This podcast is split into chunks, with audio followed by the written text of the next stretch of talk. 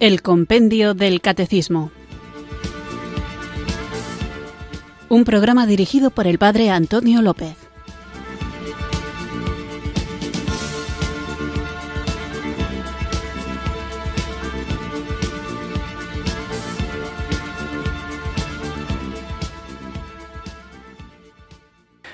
Muy buenas tardes, queridos oyentes de Radio María. Recibido un cariñoso saludo desde Irurzun, en Navarra, quienes sintonizáis una tarde más esta radio que cambia vidas, esta emisora de la Virgen, Radio María, para escuchar el programa El Compendio del Catecismo, nuestro espacio diario de formación católica en el que tratamos de conocer la fe que debemos, queremos vivir, que queremos compartir y que queremos, debemos, ojalá no tuviéramos que hacerlo, defender y vuelvo a insistir en la importancia que tiene estar bien formado y para eso confío que ayude este programa.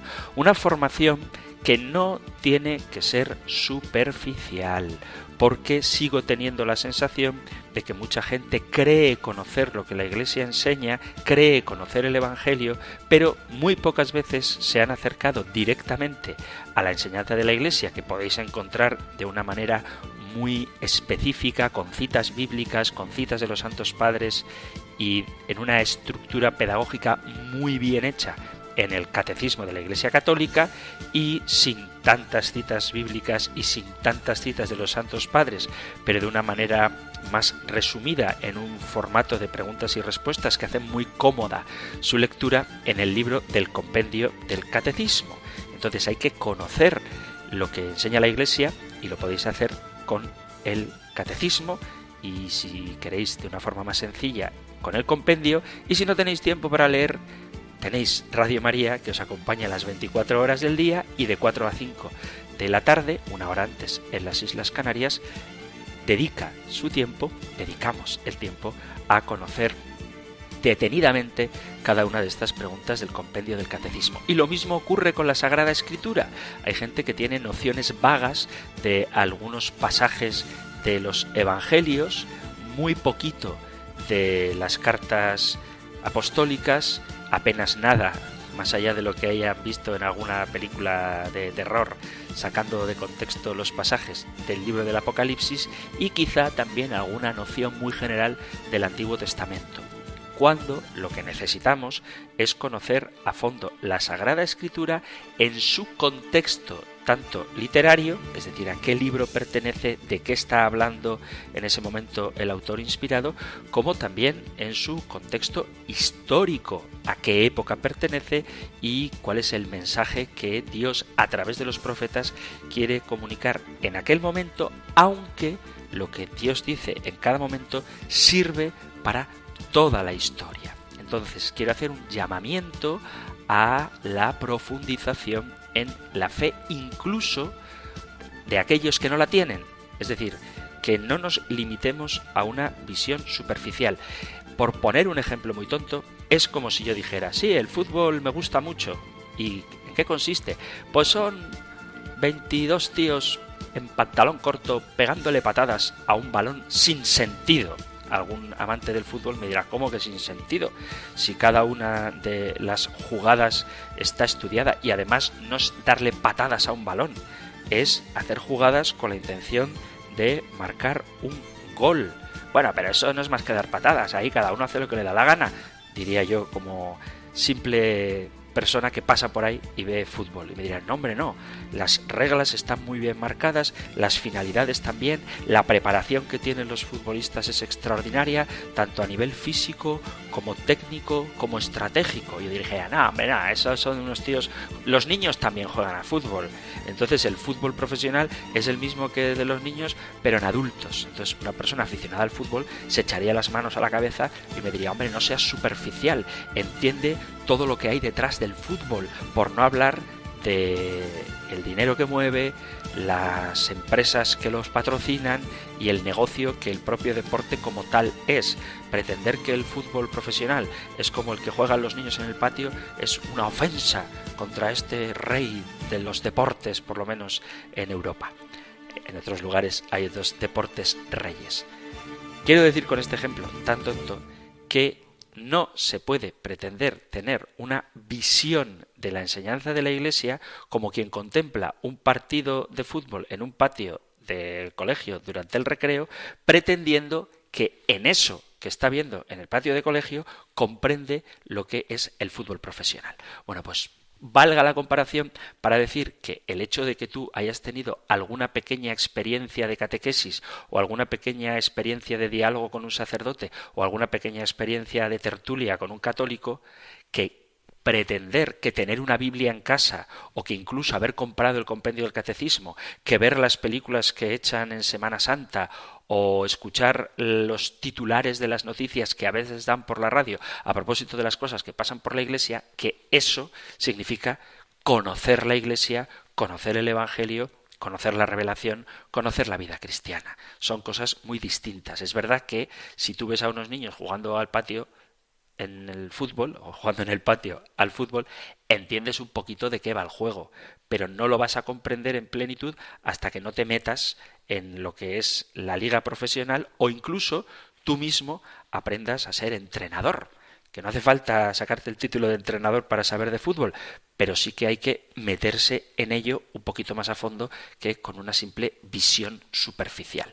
Bueno, pues esto que se aplica al fútbol y a cualquier deporte, con mucha más razón se aplica a la revelación, se aplica a la iglesia. Por eso os animo a que os forméis bien, a que leáis la Sagrada Escritura, a que conozcáis el catecismo de la Iglesia Católica, a que leáis el compendio del catecismo y a que, si tenéis tiempo de 4 a 5, de 3 a 4 si estás en Canarias, escuchéis el programa de El compendio del catecismo, que presento yo, pero me gustaría creer que dirige el Espíritu Santo. Así que vamos a comenzar como cada día porque lo necesitamos, invocando juntos el don de Dios. Ven Espíritu, ven Espíritu, ven Espíritu.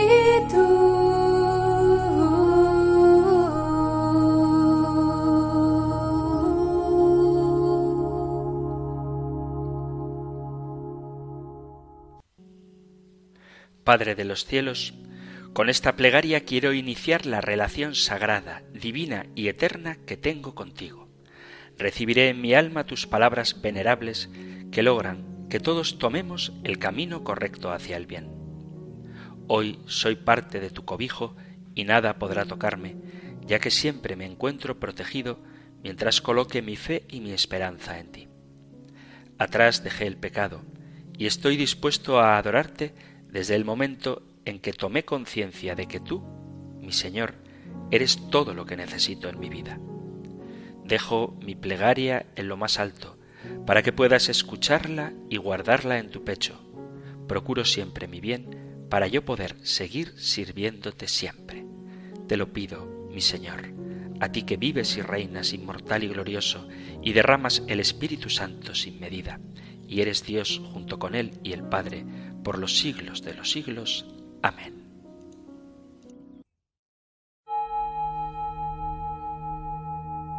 Ven Espíritu,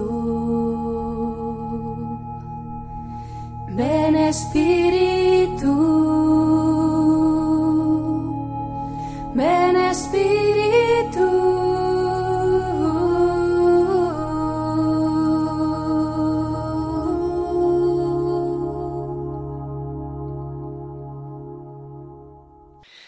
Vamos allá con nuestro nuevo programa, vamos a ubicarnos en qué parte del compendio del catecismo estamos y estamos, os recuerdo, en la primera sección de la segunda parte del compendio del catecismo. La segunda parte es la celebración del misterio cristiano. Estamos en la primera sección, que es la economía sacramental, y después de haber hablado de lo que es la liturgia, hablábamos también de los sacramentos en general, de cuántos sacramentos hay, de la relación de los sacramentos con Cristo, de la relación de los sacramentos con la Iglesia y de cómo hay algunos de estos sacramentos que imprimen carácter. También dedicábamos alguna pregunta a la relación de los sacramentos con la fe y a su eficacia, además de su necesidad para la salvación. Veíamos después, a propósito de las celebraciones litúrgicas, quién celebra y cómo el que actúa en la liturgia es el Cristo total. Hablábamos de la liturgia del cielo y su vínculo con la liturgia de la tierra, a propósito de quién celebra. Luego respondíamos a la pregunta de cómo celebrar, de los signos y las palabras, hablábamos de la música, de las imágenes, cómo celebrar, y cuándo celebrar. Y en este punto hablábamos del tiempo litúrgico, del año litúrgico, de la liturgia de las horas y cómo el tiempo es santificado por la presencia de Jesucristo en la historia y cómo la liturgia nos vincula con esa eternidad de Dios. Como última de las preguntas a propósito de la forma de celebrar, veíamos dónde celebrar. Nos preguntábamos si la Iglesia tiene necesidad de lugares para celebrar y como en sentido estricto no, pero que tenemos edificios sagrados que son símbolo de la Iglesia que vive en un lugar en concreto y es una imagen de la morada celestial, lugares de oración en los que la Iglesia celebra sobre todo la Eucaristía y adora a Cristo realmente presente en el tabernáculo. Es decir, no necesitamos templos, pero los templos tienen una función sacramental, no de sacramento, sino de sacramental, en el sentido de que hacen presente una realidad sobrenatural simbólicamente y además son lugares aptos, lugares adecuados para las celebraciones y de manera especial para reservar la presencia de Jesucristo en la Eucaristía. También dedicábamos un programa a ver la estructura de la iglesia, de lo que es el templo y de cuáles son los elementos principales de los edificios sagrados. También veíamos que no todo es uniforme en la liturgia, sino que existen diversas tradiciones litúrgicas que, a pesar de su multiformidad, aseguran la unidad. Nos dábamos cuenta de que en la liturgia no todo es inmutable, aunque hay cosas que no pueden cambiar porque son de institución divina y una de las tareas de la Iglesia es custodiarla fielmente, esas cosas inmutables. Sin embargo, hay otros elementos que sí son susceptibles de cambio y que pueden, incluso a veces deben, dice el compendio del Catecismo, adaptarse a las culturas de los diversos pueblos. Después, pasábamos a la segunda sección donde hablábamos de los siete sacramentos de la Iglesia y cómo estos se dividen en sacramentos de iniciación cristiana, sacramentos de curación y sacramentos al servicio de la comunión y a la misión. Y dentro de los sacramentos de la iniciación cristiana, hablábamos de ellos un poquito en general, nos hemos estado centrando en el bautismo. Hemos hablado de cómo el bautismo es prefigurado en el Antiguo Testamento, en la Antigua Alianza, de cómo la Iglesia desde Pentecostés administra el bautismo, del rito esencial del bautismo, que es derramar agua o meter en el agua al candidato y pronunciar las palabras yo te bautizo en el nombre del Padre, del Hijo y del Espíritu Santo. Hemos hablado de quién puede ser bautizado, de qué se requiere para ser bautizado, de la necesidad del bautismo para la salvación, de los efectos del bautismo y, por último, hablábamos del significado del nombre cristiano recibido en el bautismo. He hecho este largo resumen de lo que hemos ido viendo hasta ahora porque pasamos de hablar del sacramento de iniciación bautismo a otro de los sacramentos de iniciación que es la confirmación. Así que durante unos días nos centraremos en este sacramento de la confirmación. En concreto, lo que vamos a tratar hoy lo tenéis en el Catecismo Mayor en los puntos 1285 a 1288 y en el 1315. Nosotros escuchamos ahora la pregunta 265 del compendio del Catecismo. ¿Qué lugar ocupa la confirmación en el designio divino de salvación? En la antigua alianza, los profetas anunciaron que el Espíritu del Señor reposaría sobre el Mesías esperado y sobre todo el pueblo mesiánico. Toda la vida y la misión de Jesús se desarrollan en una total comunión con el Espíritu Santo. Los apóstoles reciben el Espíritu Santo en Pentecostés y anuncian las maravillas de Dios. Comunican a los nuevos bautizados mediante la imposición de las manos el don del mismo Espíritu. A lo largo de los siglos, la Iglesia ha seguido viviendo del Espíritu y comunicándolo a sus hijos. El sacramento de la confirmación, uno de los sacramentos de iniciación cristiana del que vamos a tener tiempo de hablar porque es importante conocer el auténtico sentido que tiene. Hay una práctica de la confirmación que a veces está difuminada en la práctica pastoral, en el sentido de que se administra la confirmación de una manera que hablaremos de ello, quizá hay que revisar, y por otro lado, una extensión, una idea de lo que teológicamente significa el sacramento de la confirmación que no está del todo delimitada, porque a veces da la sensación de que la confirmación es una especie de rectificación del bautismo, o mejor dicho, corroboración del bautismo, rectificación no, corroboración, en el sentido de que me bautizaron de niño sin yo haber hecho un asentimiento personal de la fe y ahora que soy adulto, pues ahora ya sí, yo ya sí digo que quiero ser cristiano.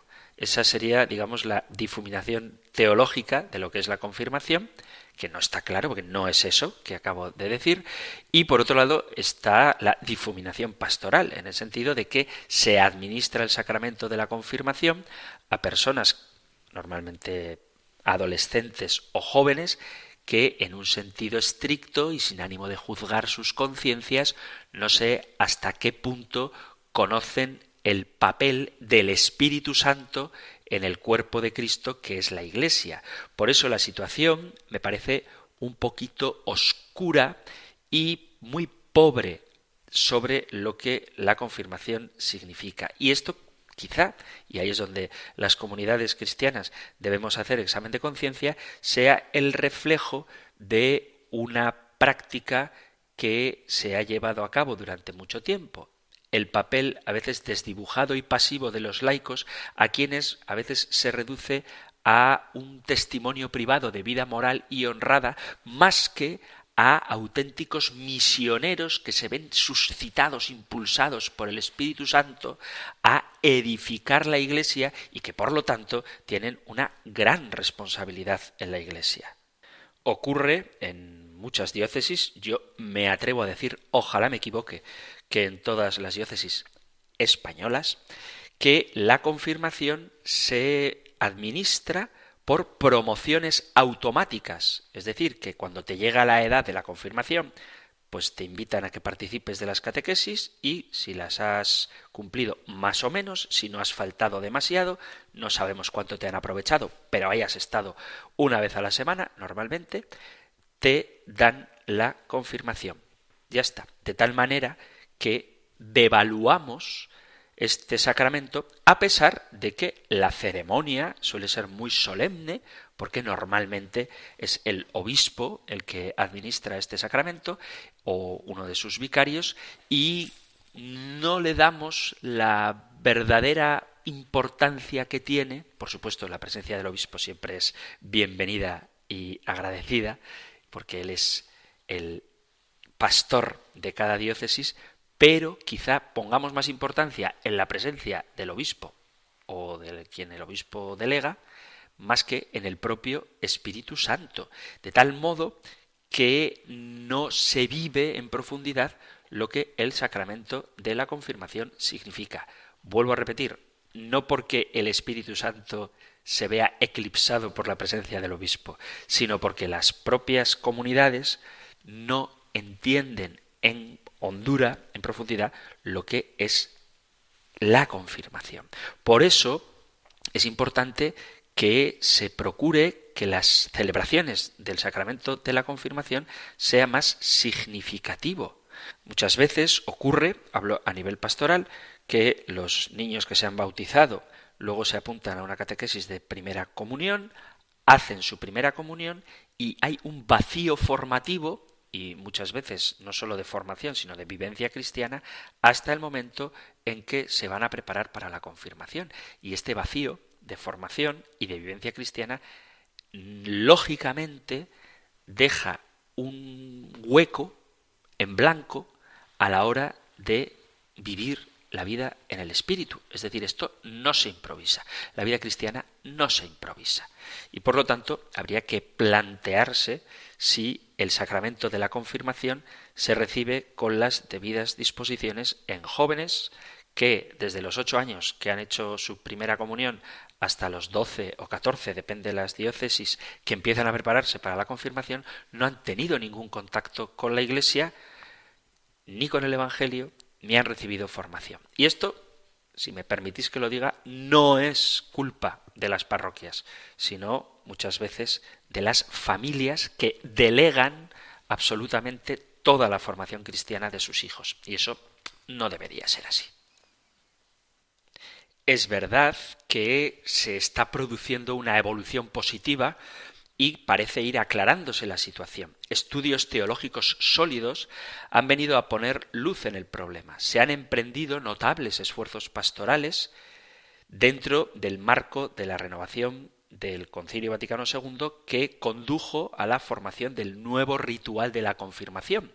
Pero esta renovación de la confirmación no se va a hacer automáticamente por el mero hecho de haber cambiado los ritos. Es necesario hacer un esfuerzo orientado a tomar conciencia de los valores que están en juego porque lo que está en juego es la naturaleza misma de la Iglesia. Si la confirmación, el sacramento de la confirmación, se encuentra enfermo por la Iglesia, quizás sea que la Iglesia en sí misma esté enferma por no haber dado al sacramento de la confirmación el lugar que le corresponde. Y por tanto, en esto, como en tantas otras cosas, hay necesidad de conversión.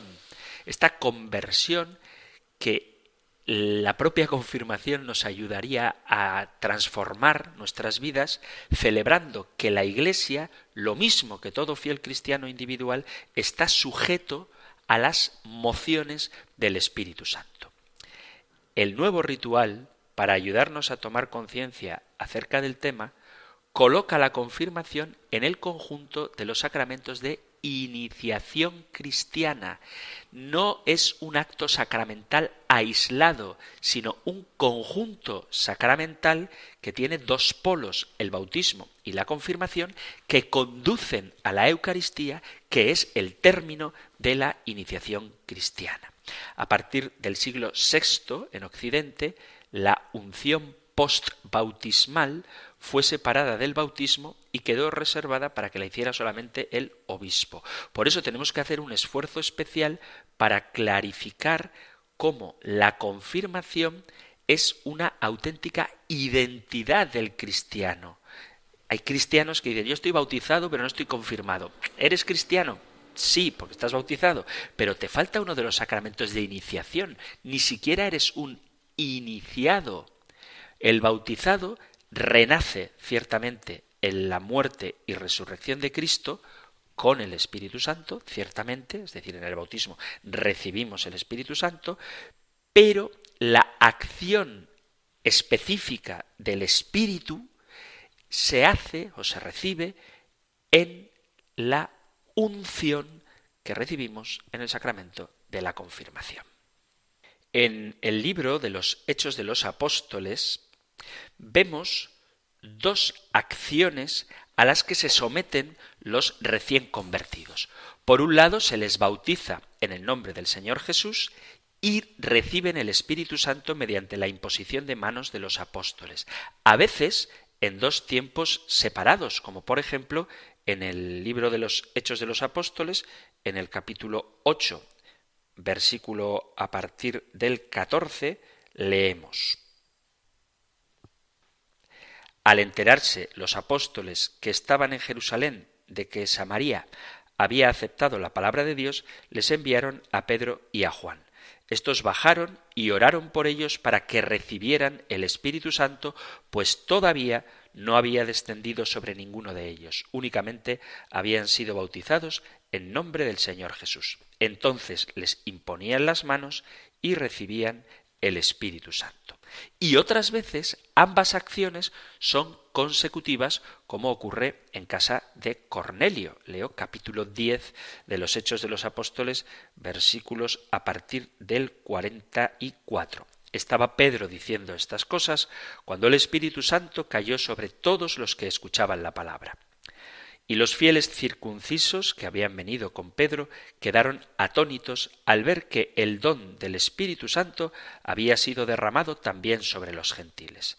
Después les oían hablar en lenguas y glorificar a Dios. Entonces Pedro dijo ¿Acaso puede alguno negar el agua del bautismo a estos que han recibido el Espíritu Santo como nosotros?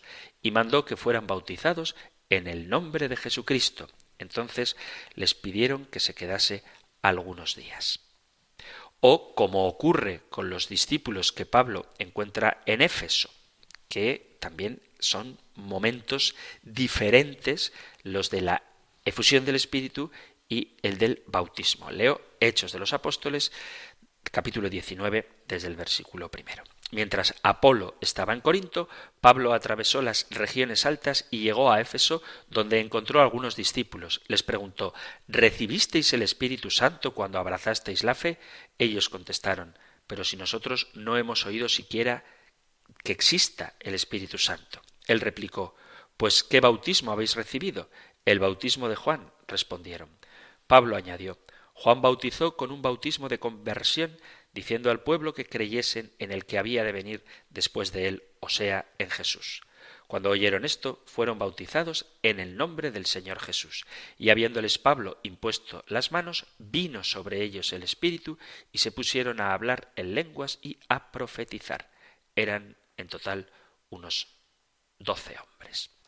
Vemos cómo en estos textos de los Hechos de los Apóstoles, ni San Pablo ni San Juan establecen la distinción entre el bautismo y la confirmación. Nos hablan del bautizado que vive del Espíritu, pero no separan el bautismo y el don del Espíritu, porque en un solo Espíritu hemos sido bautizados para no formar más que un cuerpo, judíos y griegos, esclavos y libres. Todos hemos bebido de un solo Espíritu. Esto dice la primera carta Corintios en el capítulo 12 y algo parecido dice también San Pablo en la carta a los romanos en el capítulo 8 sobre la vida del bautizado liberado por el Espíritu. Dice carta a los romanos capítulo 8 versículo a partir del 9. Dice mas vosotros no estáis en la carne, sino en el Espíritu, ya que el Espíritu de Dios habita en vosotros.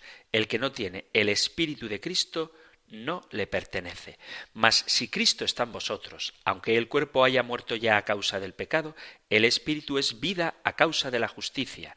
Y si el Espíritu de aquel que resucitó a Jesús de entre los muertos habita en vosotros, aquel que resucitó a Cristo de entre los muertos dará también la vida a vuestros cuerpos mortales por su Espíritu que habita en vosotros. Así que, hermanos míos, no somos deudores de la carne para vivir según la carne, pues si vivís según la carne, moriréis, pero si con el Espíritu hacéis morir las obras del cuerpo, viviréis. En efecto, todos los que son guiados por el Espíritu de Dios son hijos de Dios, pues no recibisteis un espíritu de esclavos para recaer en el temor, antes bien recibisteis un espíritu de hijos adoptivos que nos hace exclamar Abba, Padre. El Espíritu mismo se une a nuestro espíritu para dar testimonio de que somos hijos de Dios, y si hijos, también herederos, herederos de Dios y coherederos de Cristo, ya que sufrimos con Él para ser también con Él glorificados. Este texto habla sobre la vida del bautizado liberado por el Espíritu y se recalca la unión de Cristo y el Espíritu. Lo que sí podemos afirmar con certeza es que para San Pablo toda la vida cristiana es una vida según el Espíritu o en Cristo. Ambas expresiones, vivir según el Espíritu o vivir en Cristo, son sinónimas. De modo más general, se puede hablar de dos centros de atención, dos polos para el nuevo cristiano. Cristo resucitado y el Espíritu Santo. Convertíos, dice Pedro en Pentecostés, y que cada uno de vosotros se haga bautizar en el nombre de Jesucristo para remisión de vuestros pecados, y recibiréis el don del Espíritu Santo. Hechos de los Apóstoles, capítulo 2, versículo 38. Saulo, hermano, le dice Ananías en el momento de bautizar a Pablo, me ha enviado a ti el Señor Jesús, que se te apareció en el camino por donde venías, para que recobres la vista y seas lleno del Espíritu Santo. Y Pablo, Saulo, fue bautizado. Esto lo tenéis en el capítulo 9, a partir del versículo 17 de los Hechos de los Apóstoles. Con todo esto, podríamos decir que lo que nosotros llamamos bautismo y confirmación, en el Nuevo Testamento se llama bautismo. Sería forzar los términos, incurrir en un anacronismo al creer que los textos que hemos citado de los Hechos de los Apóstoles demuestran, evidencian la existencia de un sacramento de la confirmación distinto del bautismo del agua. Nunca debemos olvidar esta unidad entre el bautismo y la confirmación, basada en definitiva en la unidad misma del misterio pascual, ya que el don del Espíritu es inseparable de la acción de Jesucristo resucitado en quien somos bautizados.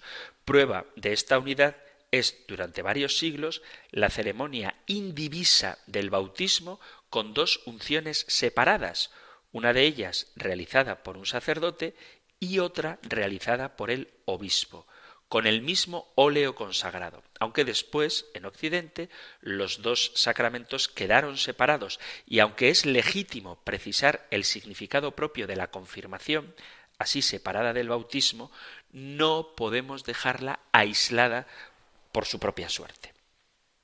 Un texto del siglo III nos puede ayudar a ilustrar esta práctica del bautismo en Roma.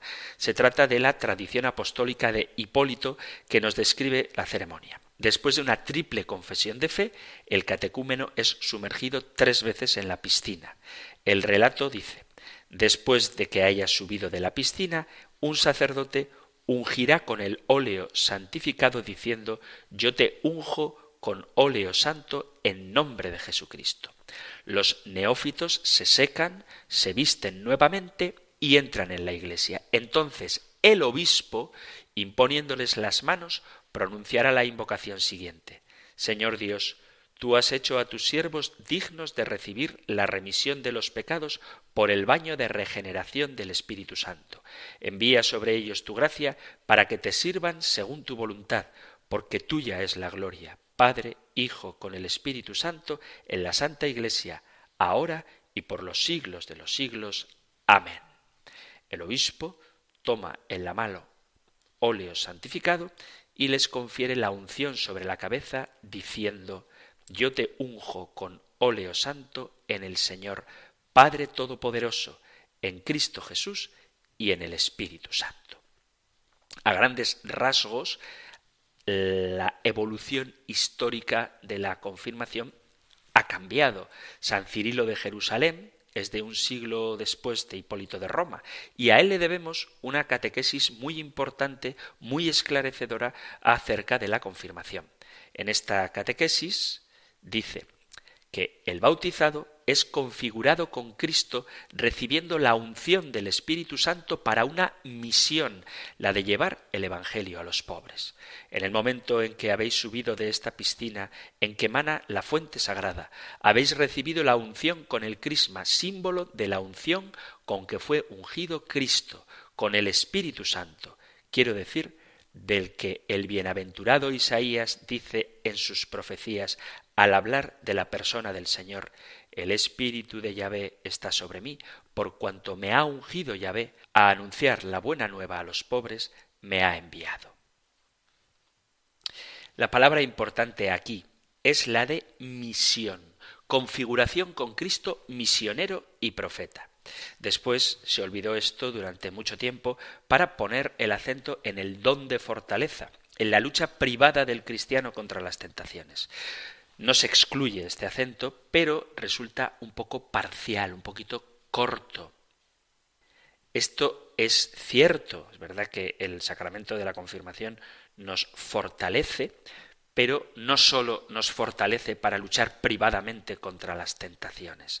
En el bautismo somos regenerados para vivir, somos confirmados para luchar, somos lavados, somos fortalecidos, esto es verdad, pero no sólo en la lucha contra el pecado, en un sentido, si queréis, negativo, para no caer en las tentaciones, sino también somos capacitados, en un sentido positivo, para ser profetas, para ser misioneros, para llevar a cabo ese envío que Jesús nos hace.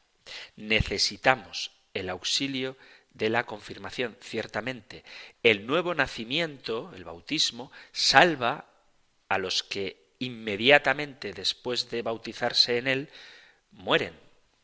El bautismo quita el pecado original, pero la confirmación arma y equipa a quienes tienen que vivir los combates y luchas de este mundo, no sólo a la defensiva, sino también en un sentido de apertura, de deseo de evangelizar.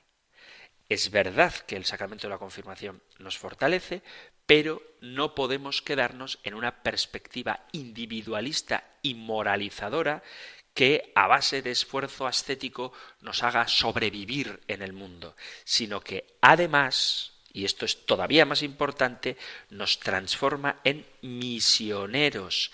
El cristiano tiene la tarea de evangelizar y necesita al Espíritu Santo que se nos da en la confirmación para vivir esta misión que es tan fundamental en la Iglesia.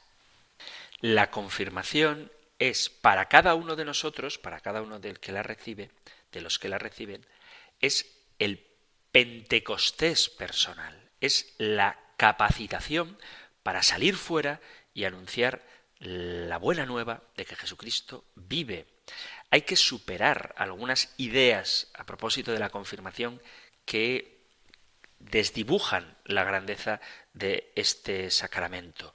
Por ejemplo, hay que renunciar a definiciones de la confirmación que hablan de ella como si fuera un plus respecto del bautismo, como si el cristiano confirmado fuera más perfecto que el no confirmado o como si tuviera más Espíritu Santo. Hay que renunciar a definiciones parciales, unilaterales y cambiantes según las modas pastorales, sacramento del apostolado o sacramento de la acción católica.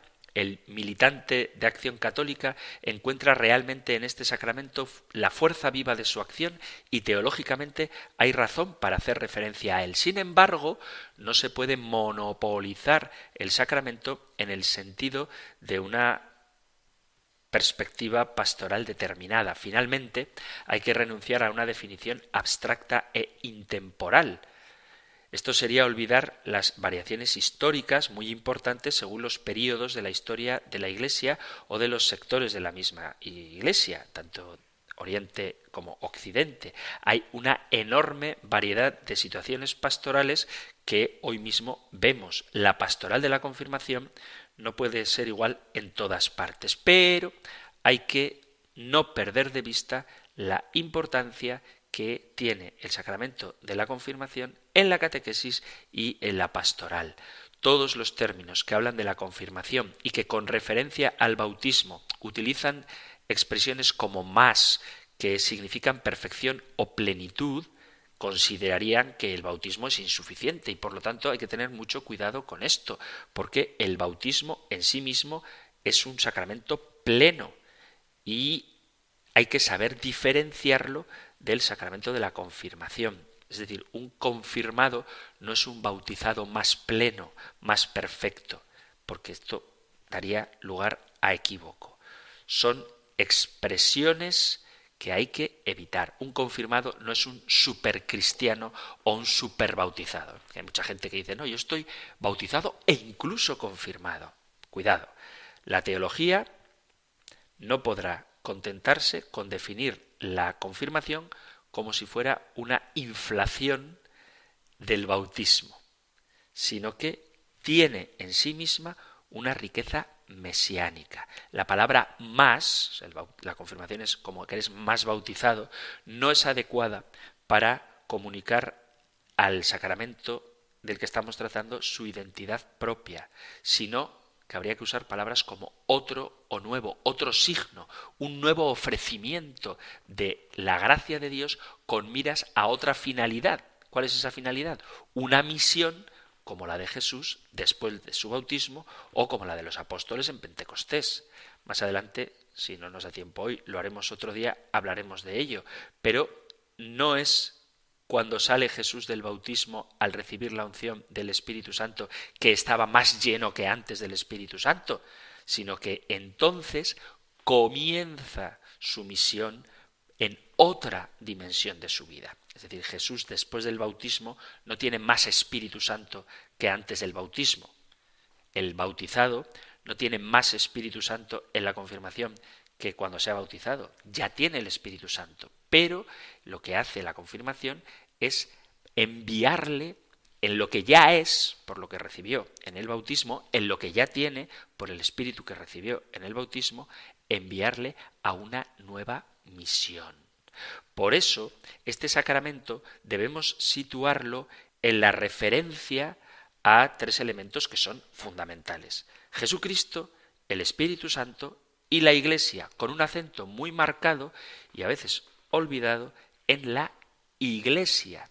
Y esto podría llevarnos a definir que la confirmación es el acto sacramental por el que Dios interviene en los bautizados para que su experiencia eclesial adquiera concretamente esa referencia a Cristo y al Espíritu.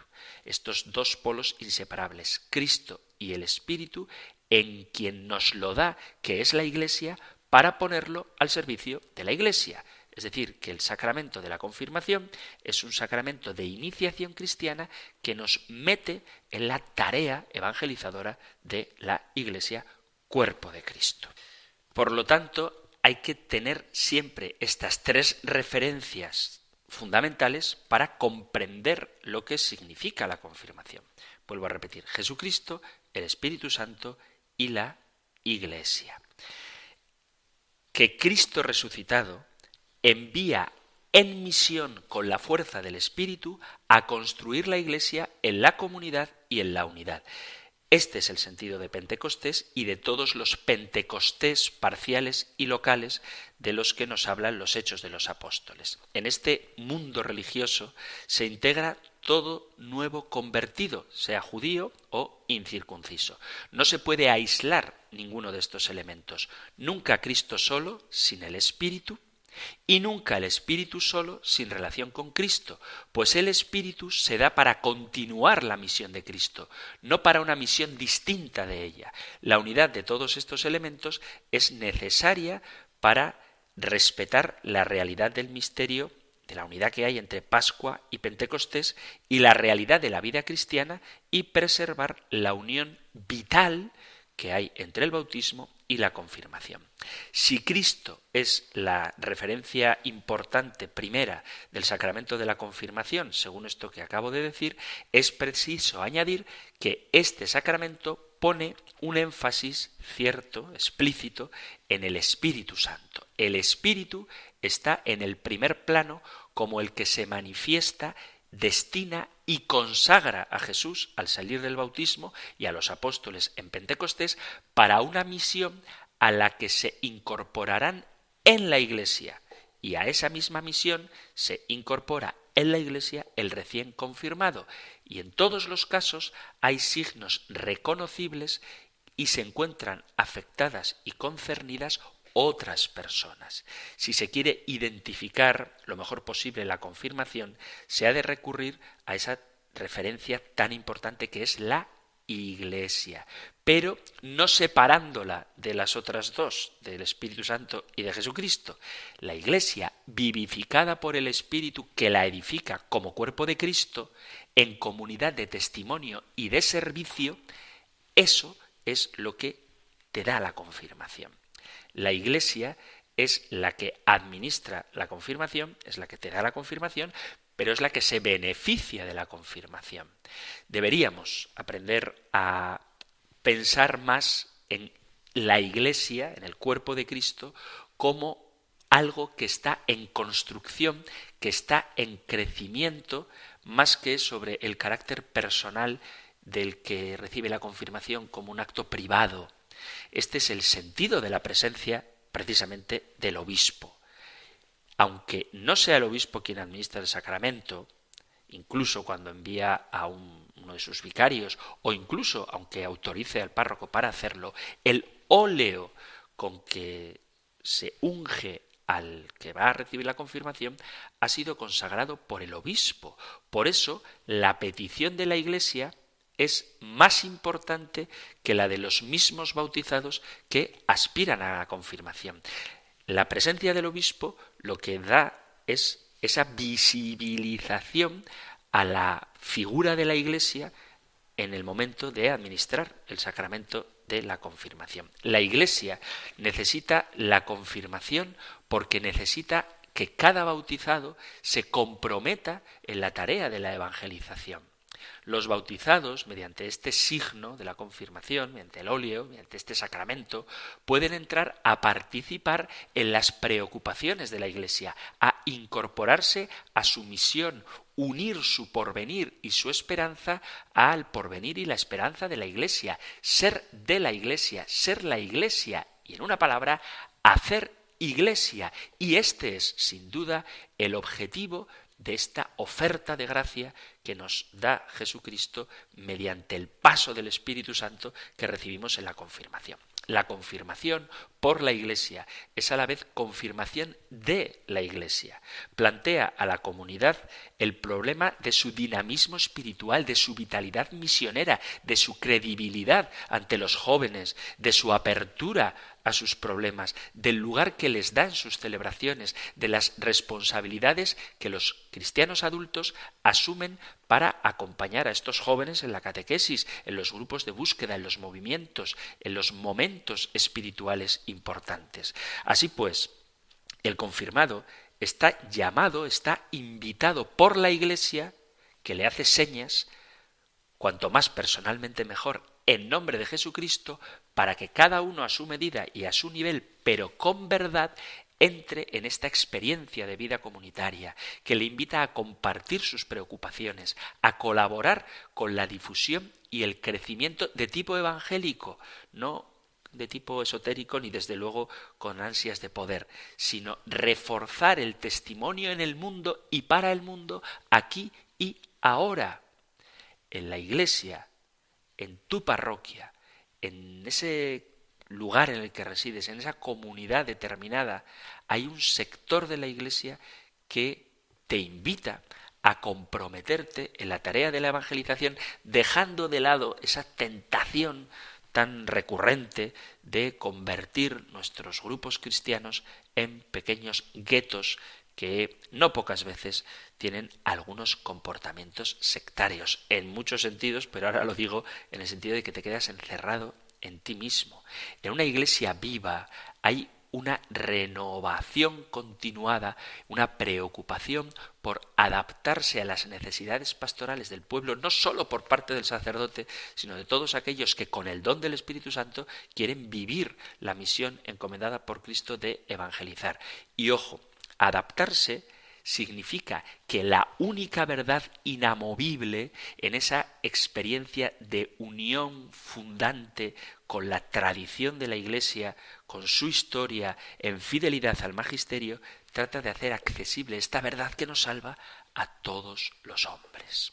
Por eso a mí personalmente me da un poquito de pena la gente que a veces se acerca a pedir el matrimonio cristiano, ya hablaremos del sacramento del matrimonio, y preguntan si pueden casarse aunque no estén confirmados. Bueno, la respuesta a esa pregunta es que sí, te puedes casar por la iglesia si estás bautizado. Si no estás confirmado y no has hecho la primera comunión, sí te puedes casar por la iglesia, en sentido estricto, sí te puedes casar por la iglesia. Evidentemente no puedes comulgar si no has hecho tu primera comunión, a no ser que lo hagas el día de tu boda, que también sería una cosa muy bonita. Pero bueno, esto es otro tema. Y aunque no estés confirmado, sí puedes casarte por la iglesia.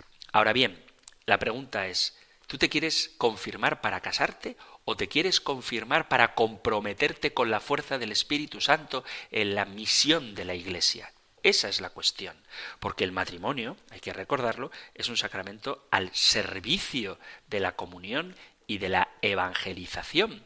O sea, el matrimonio, ya hablaremos de ello, igual que todos los sacramentos, no es una cosa solo para ti, sino para la Iglesia. Alguno me puede decir, no, pero el sacramento de la penitencia, la confesión, es solo para mí. No, no es solo para ti, porque tú formas parte del cuerpo de Cristo, que es la Iglesia. Y cuando pecas, estás cometiendo un acto individual y privado que afecta al cuerpo de Cristo, que es la Iglesia. Por lo tanto, todos los sacramentos se hacen en la Iglesia y para la Iglesia, tanto el bautismo que te enriquece, como la Eucaristía, que entras en comunión con la Iglesia, como el matrimonio que es de servicio a la Iglesia. Evidentemente, también esto es más claro, aunque no debería ser más claro, porque ojalá que los esposos comprendieran que su vocación es de servicio a la Iglesia, pero decía, en el sacramento del orden es como más nítido, ¿no? porque es una persona que se consagra al servicio de la Iglesia de manera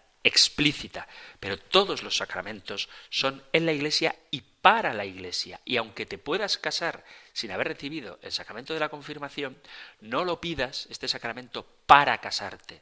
Pídelo para vivir la misión que Dios en la Iglesia y para beneficio del mundo entero te encomienda y para lo cual te fortalece con el Espíritu Santo.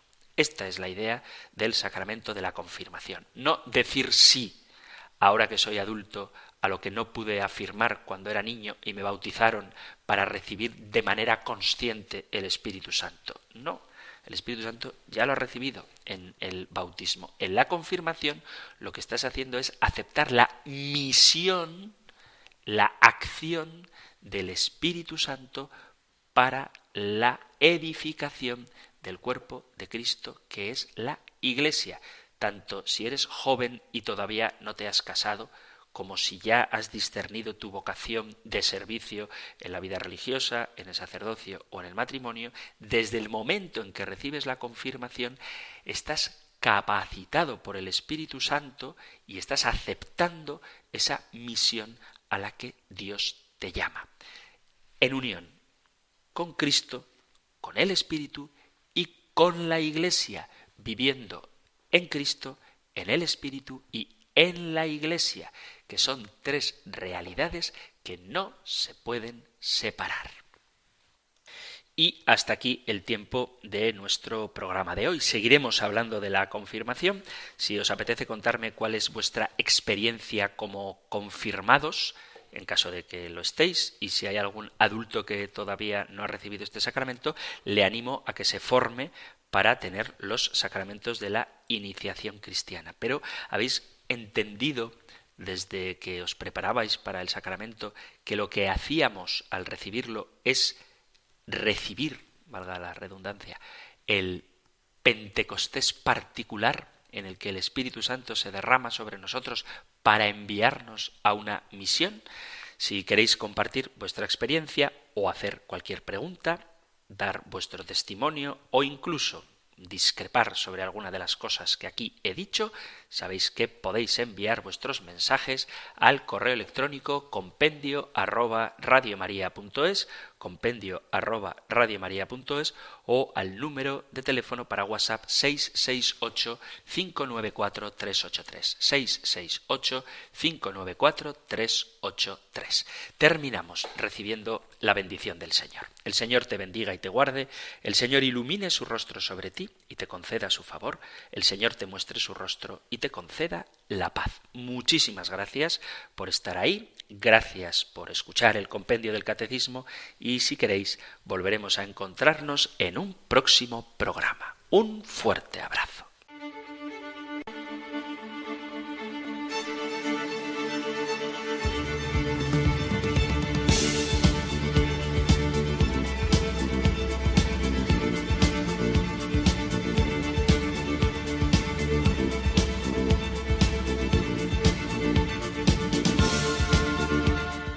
El Compendio del Catecismo.